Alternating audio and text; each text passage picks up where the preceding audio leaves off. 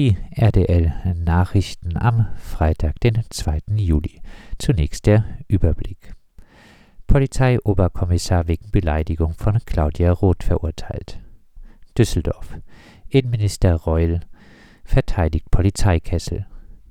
Zwei 17-Jährige klagen auf kommunales Wahlrecht in Hessen. Strafzahlung der Firma Sig Sauer wegen illegalen Exports von Pistolen bestätigt. USA besorgt wegen möglicher Ausweitung des chinesischen Atomwaffenarsenals. Und nun zu den Themen im Einzelnen. Polizeioberkommissar wegen Beleidigung von Claudia Roth verurteilt. Das Amtsgericht Augsburg hat einen 53-jährigen Polizeihauptkommissar zu 40 Tagessätzen a 110 Euro verurteilt. Der Mann hatte auf seiner Facebook-Seite das Gesicht der Bundestagsvizepräsidentin Claudia Roth mit einem Pferdehintern verglichen. Das ging der Richterin denn doch zu weit. In weiteren Anklagepunkten 6 wegen Beleidigung, 26 wegen Volksverhetzung und einem wegen Verwendung von Symbolen verfassungsfeindlicher Organisationen, sprich Hakenkreuzschmierereien, konnte die Richterin nur schlechten Geschmack, aber keine strafbare Handlung erkennen. Der Polizist ist seit anderthalb Jahren suspendiert. Nach dem Gerichtsentscheid könnte ihm noch ein Disziplinarverfahren drohen. Sein Anwalt kündigte an, gegen das Urteil Rechtsmittel einlegen zu wollen.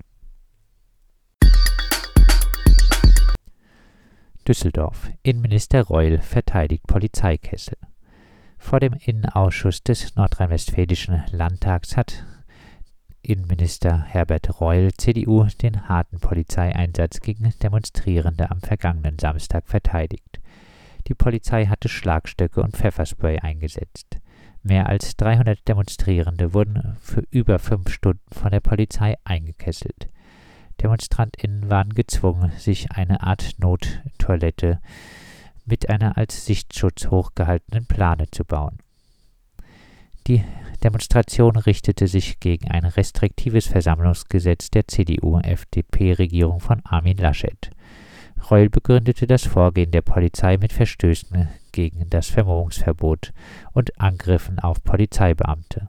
Es habe Schläge und Tritte gegen die Beamtinnen gegeben. Flaschen seien geworfen worden, außerdem sei auch Pyrotechnik eingesetzt worden. Und dann gab es da noch die Warnung des Verfassungsschutzes vor Linksradikalen in der Demo. Die von Seiten der VeranstalterInnen genannte Zahl von 100 verletzten äh, Demonstrierenden wollte Reul nicht glauben. Seine Polizei registrierte nur sechs Verletzte. Allerdings melden sich Verletzte auf einer Demo meist nicht pflichtschuldigst bei den Beamten, von denen sie gerade geschlagen oder gepfeffert wurden. Dass auch 38 Minderjährige lange im Kessel festgehalten wurden, sieht auch Reul als Fehler. Allerdings hätten sie nach Reul eigentlich gar nicht auf die Demonstration gehen sollen. Dass auch ein Journalist der dpa nach eigenen Angaben mehrmals mit dem Knüppel geschlagen wurde und das zu bundesweiter Kritik führte, fand Reul ebenfalls nicht gut. Wenn das nicht passiert wäre, meinte Reul, dann hätten wir das Problem jetzt auch nicht. Zwei 17-Jährige klagen auf kommunales Wahlrecht in Hessen. Der 17-jährige Schüler Jonathan Faust aus Kassel und sein gleichaltriger Schülerkollege Tom Kewald aus Marburg wollen das kommunale Wahlrecht ab 16 in Hessen vor Gericht erstreiten. Kewald möchte auch, dass die Oberbürgermeisterwahl in Marburg, die in diesem März stattfand, deshalb wiederholt wird. Jonathan Faust sagte auf einer Online-Pressekonferenz, dass es für ihn nicht nachvollziehbar sei, dass 16- und 17-Jährige in Nordrhein-Westfalen und Niedersachsen für reif genug befunden werden, an Kommunalwahlen teilzunehmen, in Hessen aber nicht. Insgesamt haben 11 von 16 Bundesländern das Wahlalter bei Kommunalwahlen von 18 auf 16 Jahre gesenkt. Bei Bundestags- und Landtagswahlen gilt aber noch immer generell ein Wahlalter von 18 Jahren. Das passive Wahlrecht, also das Recht, sich bei einer Wahl zu bewerben, beginnt bei allen Wahlen mit 18 Jahren. Eine Senkung des generellen Wahlalters ist seit langem in der Diskussion und bleibt da vermutlich auch, solange sich einflussreiche Parteien davon keine Vorteile versprechen. Strafzahlung der Firma Sig Sauer wegen illegalen Exports von Pistolen bestätigt. Der Waffenproduzent Sig Sauer muss eine Strafe von 11 Millionen Euro zahlen. Der Bundesgerichtshof sah es als erwiesen an, dass Sig Sauer 47.000 Pistolen an eine Schwesterfirma in den USA geliefert hat, die dann 38.000 Pistolen nach Kolumbien weiterverkauft hat. Recherchen der Kampagne Aktion Aufschrei stoppt den Waffenhandel und von Terre des Hommes konnten belegen, dass die Waffen von Sig Sauer in den Händen der Polizei und des Militärs, von Paramilitärs und Kindersoldaten gesehen wurden. Auch die Drogenmafia soll diese Pistolen verwenden. Bereits im Jahr 2019 waren drei Führungskräfte von Sig Sauer in Eckernförde und den USA zu Bewährungsstrafen verurteilt worden. Damit ist der Ärger für die Firma aber nicht vorbei. Seit über einem Jahr liegt eine weitere Anzeige wegen illegaler Waffenexporte nach Mexiko, Nicaragua und erneut nach Kolumbien vor.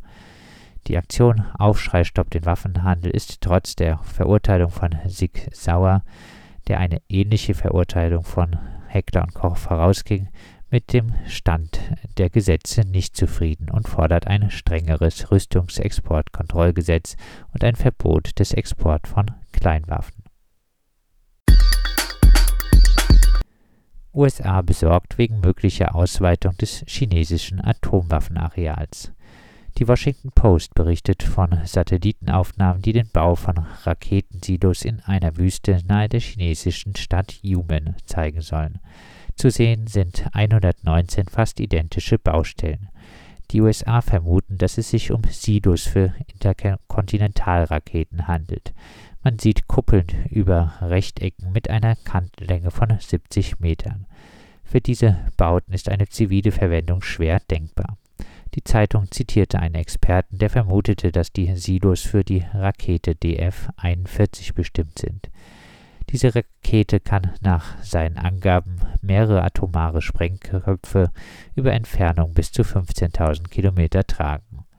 Gerade erst hatte der chinesische Staatspräsident Xi Jinping zum 100. Jahrestag der Gründung der chinesischen KP jeden mit blutigen Köpfen gedroht, der sich in die inneren Angelegenheiten Chinas einmische. Zu den inneren Angelegenheiten zählt China auch seine Drohung gegenüber Taiwan. Der Fund könnte der Auftakt zu einem neuen Wettrüsten zwischen China und den USA sein.